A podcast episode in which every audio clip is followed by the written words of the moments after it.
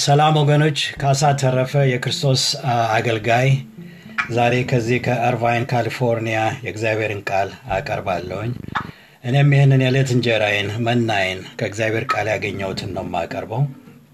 ዛሬ ከአዳምና ሔዋን ቤተሰብ የተጀመረው የኃጢአት መንገድ የሰው ልጅ ክፋት ወደ ቤተሰባቸው ወደ ልጆቻቸው አልፎ የመጀመሪያው ወንድም ወንድሙን የገደለበት ኃጢአት በወንድማማቾች በአቤልና በቃየል መሃል ተፈጽሞ አይተናል። ከዛ በኋላ ደግሞ እግዚአብሔር ትውልዱን ሲቀጥል አዳም ይላል ከቁጥር ሶስት ዘፍጥረት አምስት ቁጥር ሶስት ላይ ጀምሬ ነው የማነበው።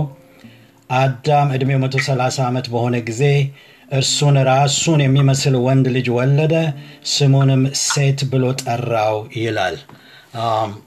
እንግሊዘኛው የተሻለ ስለሚገልጸው ምክንያቱም ለምን እንደጠራው ከእግዚአብሔር ኔቸር ጋር ሊያገናኘው ይሞክራል። ዌን አደም Adam was 130 years old, he became the father of a son who was just like him. In his very image, he named his son Seth. ይላል ኢን ሂዝ ቬሪ ኢሜጅ እንግዲህ አባት ልጁን እኔን ኤግዛክትሊ በባህሪውም እንግዲህ ልጅ ሲወለድ prophesize ያደረገም ይመስለኛል። ግን የኔን አምሳያ ይዟል አለ እና ሴት ብሎ ጠራው። ወደ ኋላ ብንሄድ እግዚአብሔር የሰውን ልጅ በራሱ አምሳያ ፈጠረው የሚለውንን ኮፒ ያደረገም ይመስለኛል። እንግዲህ ትውልዱ ከሴት ነው የሚጀምረው። ሴት ደግሞ ሄኖስን ወለደ ይላል። ሄኖስ ቃይናንን ቃይናን መላኤልን መላኤል ያሬድን ያሬድ ሄኖክን ሄኖክ ማቱሳላን ማቱሳላ ላሜህን ላሜህም ይላል። አሁን ደግሞ ሁለተኛው የምቆምበት ቦታ እዚህ ጋር ነው። ይሄኛው ዘጠነኛው ትውልድ አዳም ብለን ብንጀምር አዳም አንድ ብንል ዘጠነኛው ትውልድ ላይ ላሜህ ዕድሜው 182 ዓመት በሆነ ጊዜ ልጅ ወለደ። ስሙንም እዚህ ጋር መልካም ትርጉም ያለው ስለሆነ አዳምጡኝ። ስሙንም እግዚአብሔር ወይም በቅንፍ አዶና ይላል። የማነበው መጽሐፍ ቅዱስ በረገማት ምድር ከልፋታችንና ከጉልበታችን ድካም ያሳርፈናል ሲል ኖሃ ብሎ ጠራው ይላል የኖሃ ትርጉም ትንሽ ወደታች ወር ደግሞ 29ን ሲገልጸው ኖሃ የሚለው ስም መጽናናት የሚል ትርጉም ካለው የዕብራይስጥ ቃል ጋር ተመሳሳይ ድምፅ አለው ይላል። ድምፅ አለው ነው የሚለው። ትርጉሙ ነው ቀጥታም እንግዲህ ሊያስኬድም ይችላል። እኔ ግን እዚህ ጋር አንድ ሁለተኛ ለውጥ እንደመጣ ነው ገና ከስሙ የሚታየኝ። ለምን ስሙንም እግዚአብሔር በረገማት ምድር ከልፋታችንና ከጉልበታችን ድካም ያሳርፈናል ሲል ኖህ ብሎ ጠራው ይላል። እንግዲህ ኖህ ከመጀመሪያው ከስሙ ጀምሮ ከአዳም ቤተሰብ የመጣው ትውልድ በዚህ ሰዓት እንግዲህ እኔ ዝም የዕድሜያቸውን እንኳን ባስበው በዛ ሰዓት የሰው ልጅ ቢያንስ ከ500 እስከ 900 ዓመት ዕድሜ ይኖር ነበረ በዚህ ውስጥ ደግሞ ዘር እየተባዛ የሄደበት ጊዜ ነው። ይህም ደግሞ የእግዚአብሔር ፍቃድ ስለነበረ በዝርዝር አልገባበትም።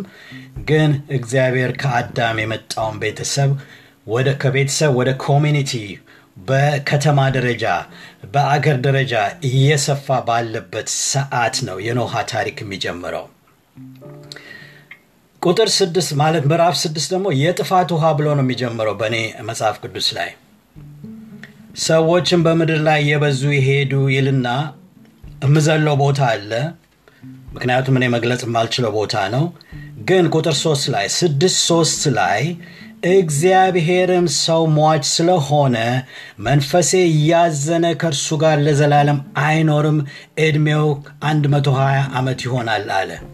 አስቡት 900 ዓመት ሊኖር የነበረ ሰው 120 ሲወርድ 700 በአንድ ጊዜ ተቆረጠ ማለት ነው። እንዲሁ in general ባስበው ይህ ብቻ አይደለም። አምስተኛው ቁጥር ላይ ደግሞ እንዲህ ይላል። እግዚአብሔር አምላክ የሰው አመፅ በምድር ላይ የበዛና የልቡም ሐሳብ ዘወትር ወደ ክፋት ብቻ ያዘነበለ መሆኑን ተመለከተ።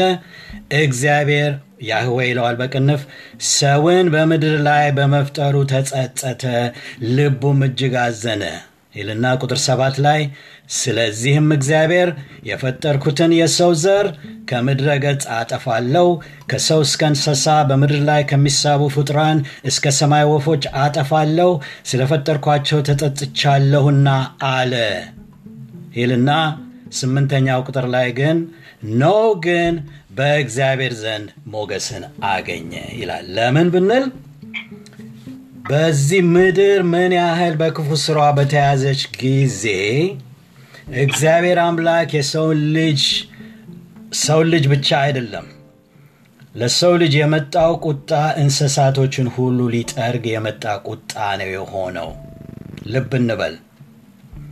በአዳምና ሔዋን የተጀመረው አሁን ደግሞ በሰፊው በኮሚኒቲ ደረጃ እግዚአብሔርን የሚያሳዝን ስራ እየተሰራ ስለሆነ ሰውን ብቻ አይደለም እንስሳትንም የሚያጠፋ ቁጣ መጣ፣ ተገለጸ። አዳም በእግዚአብሔር ፊት ምን አይነት ሰው ነበረ? እቀጥላለሁኝ። ቁጥር ስድስት ዘጠኝ ላይ የኖህ ታሪክ አዳም አልኩኝ፣ ይቅርታ ኖህ በእግዚአብሔር ፊት የኖህ ታሪክ እንደሚከተለው ነው። ኖህ በዘመኑ ከነበሩት ሰዎች ይልቅ ጻድቅና ከበደል የራቀ ሰው ነበር። አካሄዱንም ከእግዚአብሔር ጋር በቅንፍ ኤሎሂም ይለዋል ጋር አደረገ። ኖህም ይልና አሁን እንግዲህ ሴም ካምና ያፌት የሚባሉ ሶስት ወንድ ልጆች ነበሩት። አስቡ፣ እስከ ዛሬ generation ኑን በአንድ ልጅ ስም ነበረ እየተጠራ የቀጠለው። ኖህ ጋር ሲደርስ ግን ሶስት ወንዶች ልጆች ከሱ generation በኋላ ሊጠሩ ነው። የእነሱ ታሪክ ደግሞ አዲስ ታሪክ ይሆናል። በመሃል ግን ምን ይሆናል?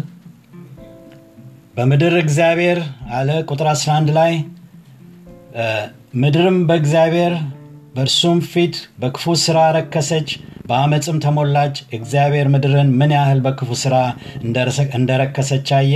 እነሆ ሰው ሁሉ አካሄዱን አበላሽቶ ነበርና፣ ስለዚህ እግዚአብሔር ኤሎሂም ይለዋል ኖህን እንዲህ አለው፣ ሰውን ሁሉ ላጠፋ ነው። በምድር በሰው ምድር በሰው አመፅ ስለተሞላች በእርግጥ ሰውንም ምድርንም አጠፋለሁ። አንተ ግን ይለዋል አንተ ግን በጎፈር እንጨት መርከብ ሥራ፣ ለመርከቧም ክፍሎች አበጅላት፣ ውስጧንና ውጫዋን በቅጥራን ለብጠው እንዲያርገ ስርዓት እያለ ዲዛይን ይሰጠዋል። ኖህ ከዚህ በኋላ የእምነት ትምህርት ይሆናል። እንዴት የእምነት ትምህርት ይሆናል ብንል በትጋቱ በትጋቱ ኖህ የመጀመሪያ ሁለተኛው አባት ሊሆን ነው። የመጀመሪያው አባት አዳም ነበረ በሰው ልጅ ደረጃ ሁለተኛው አባት ሊሆን ነው። ሁለተኛ አባት ሆኖ ደግሞ ሶስት ወንዶች ልጆች ብቸኛ የእግዚአብሔር አማኝ ስለሆነ አንድ በራሱ ትጋት ለልጆቹ አንድ እግዚአብሔር ይመጣል እያለ ሲናገር፣ ሲጠብቅ፣ ሲሰራ ትዕግስትን፣ ትጋትን፣ ብርታትን ለእግዚአብሔር መታዘዝ ለዚህኛው ጀኔሬሽን እያሳየ ነው ያሳደጋቸው። ይሄ ትልቅ ቦታ አለው። ስለዚህ እግዚአብሔርን በመታዘዙ የጥፋት ውሃ ሲመጣ ቤተሰቡን ይዞ ነው የገባው። የእግዚአብሔርን ቃል እንደሚለን ከዛ በኋላ ቁጥር ሰባት ላይ አንድ ላይ እግዚአብሔር ኖህን እንዲህ አለው፣ በዚህ ትውልድ መካከል አንተን ጻድቅ ሆነህ አግኝቼሃለሁ እና ቤተሰብን በሙሉ ይዘህ ወደ መርከቧ ግባ።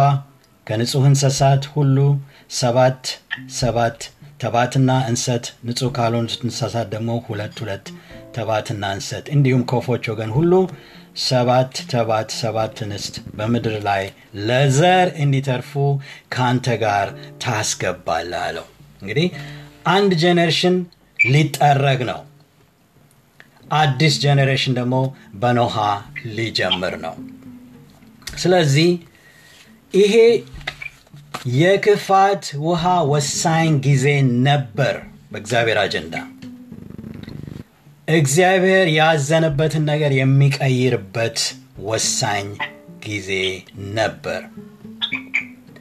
ይሄንን ወደ ዛሬ ባመጣው እኛ ክርስቲያኖች ምን እያየን ነው ነው በቀደምም ተናግር ያለው ከዚህ በኩል መጣ፣ ከዚህ በኩል መቅሰፍት።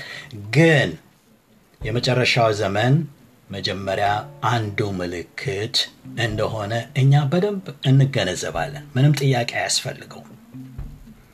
ጌታችን ኢየሱስ ክርስቶስ የተናገራቸው ምልክቶች ይገርማቸዋል። ኖህ personal relationship ስለነበረው አንድ ለአንድ ግንኙነት ከእግዚአብሔር ጋር ስለነበረው ተናግሮት እግዚአብሔር እንዲህ ይለኛል ብሎ ሲል የሚያምነው አያገኝም ነበር። አንተ ማነ special ነበር የሚባለው። ውሸት፣ ሞኝ፣ ያንን ስንት ጊዜ እንደፈጀበት አሁን በዝርዝር አላየሁትም፣ ግን ጊዜ የፈጀ ትዕግስትና ስራ። ምክንያቱም እምነቱ በውስጡ በየቀኑ እግዚአብሔር ያለውን እያስታወሰ ነበረ የሚተጋው በተግባር እየዋለ ነበር። እድሜውን ልክ ያ የጥፋት ቀን እስኪመጣት ይዘጋጅ ነበረ። እኛስ አሁን ምንድን ነው? እኔ ምንድን? ወደ ራሴ ነው መመልከት እንፈልገው። ዛሬ እግዚአብሔር የሰጠኝ ጥበብ ማካፍለው ጌታችን ኢየሱስ የተናገረው የመጨረሻው ዘመን ምልክቶች እዚህ ናቸው። በተግባር እያየኋቸው ነው። በእኔ ባለሁበት አካባቢ ባይሆን የሚቀጥለው ስቴት ውስጥ አያለሁኝ። የመጨረሻው ዘመን ምልክት አየዋለሁኝ። የሰዎች ባህሪ አየዋለሁኝ። የመጨረሻው ዘመን ሰዎች ያሉበትን ከጎኔ ናቸው። እኔም በዛ ውስጥ የትኛው ነኝ ብዬ ራሴ ማየት አለብኝ። ይህ ደግሞ መቅሰፍት መጣ። የመጨረሻው ዘመን አንዱ ምልክት ነው። በተግባር እዚሁ እያየሁት ስለሆነ እኔ የበለጠ ኃላፊነት አለብኝ። ዛሬ ፎከሴ የሌሎች ሰዎች አካሄድ ላይ አይደለም። ባለፈው እግዚአብሔር የተናገረኝ ወደ ቤተሰብ ወደ ኋላ ሩት ኮዙ የት እንደጀመረ ተመልከት ያንን trail ያንን መንገድ ከአዳም በኋላ አስረኛው generation ከአስረኛው generation በኋላ ነው የዓለም ህዝብ በዝቶ እንደገና አዲስ እንትን ኖሃ በዛ ሰዓት ከጥፋት ውሃ በኋላ አዲስ generation የተጀመረበት ሰው ነው፣ የእግዚአብሔር ሰው ነው። ከዛ በኋላ ደግሞ በየዘመናት እግዚአብሔር እያስተማረን እያሳየን አምጥቶን አሁን እኛ የመጨረሻው ዘመን ምስክሮች ሆነናል።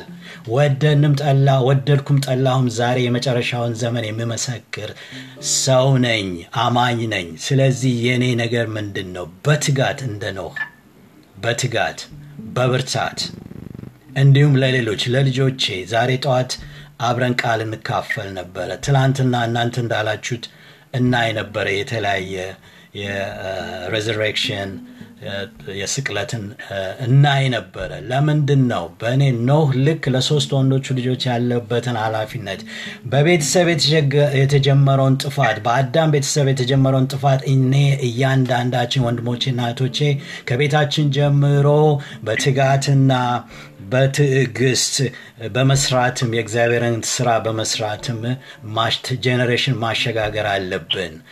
ነገር ግን ደስ የሚለው ዛሬ ደግሞ ይህን ትምህርት ሳስተምር እናንተም ቅድም እንዳላችሁት የትንሣኤው ቀን ላይ ነን። ተስፋ የቆረጥንበት ቀን ላይ አይደለንም። ዛሬ በትንሣኤው ኃይል ነው የምንበረታው። በትንሣኤው ኃይል ነው የምናስተምረው። ለእኛ የሆነልንን እናውቃለን። ቅድም በተለያየ ስናመሰግን እንደነበረው ዛሬም የትንሣኤ ኃይል ክርስቶስን ከሞት ያስነሳው መንፈስ በእኔ ውስጥ አለ።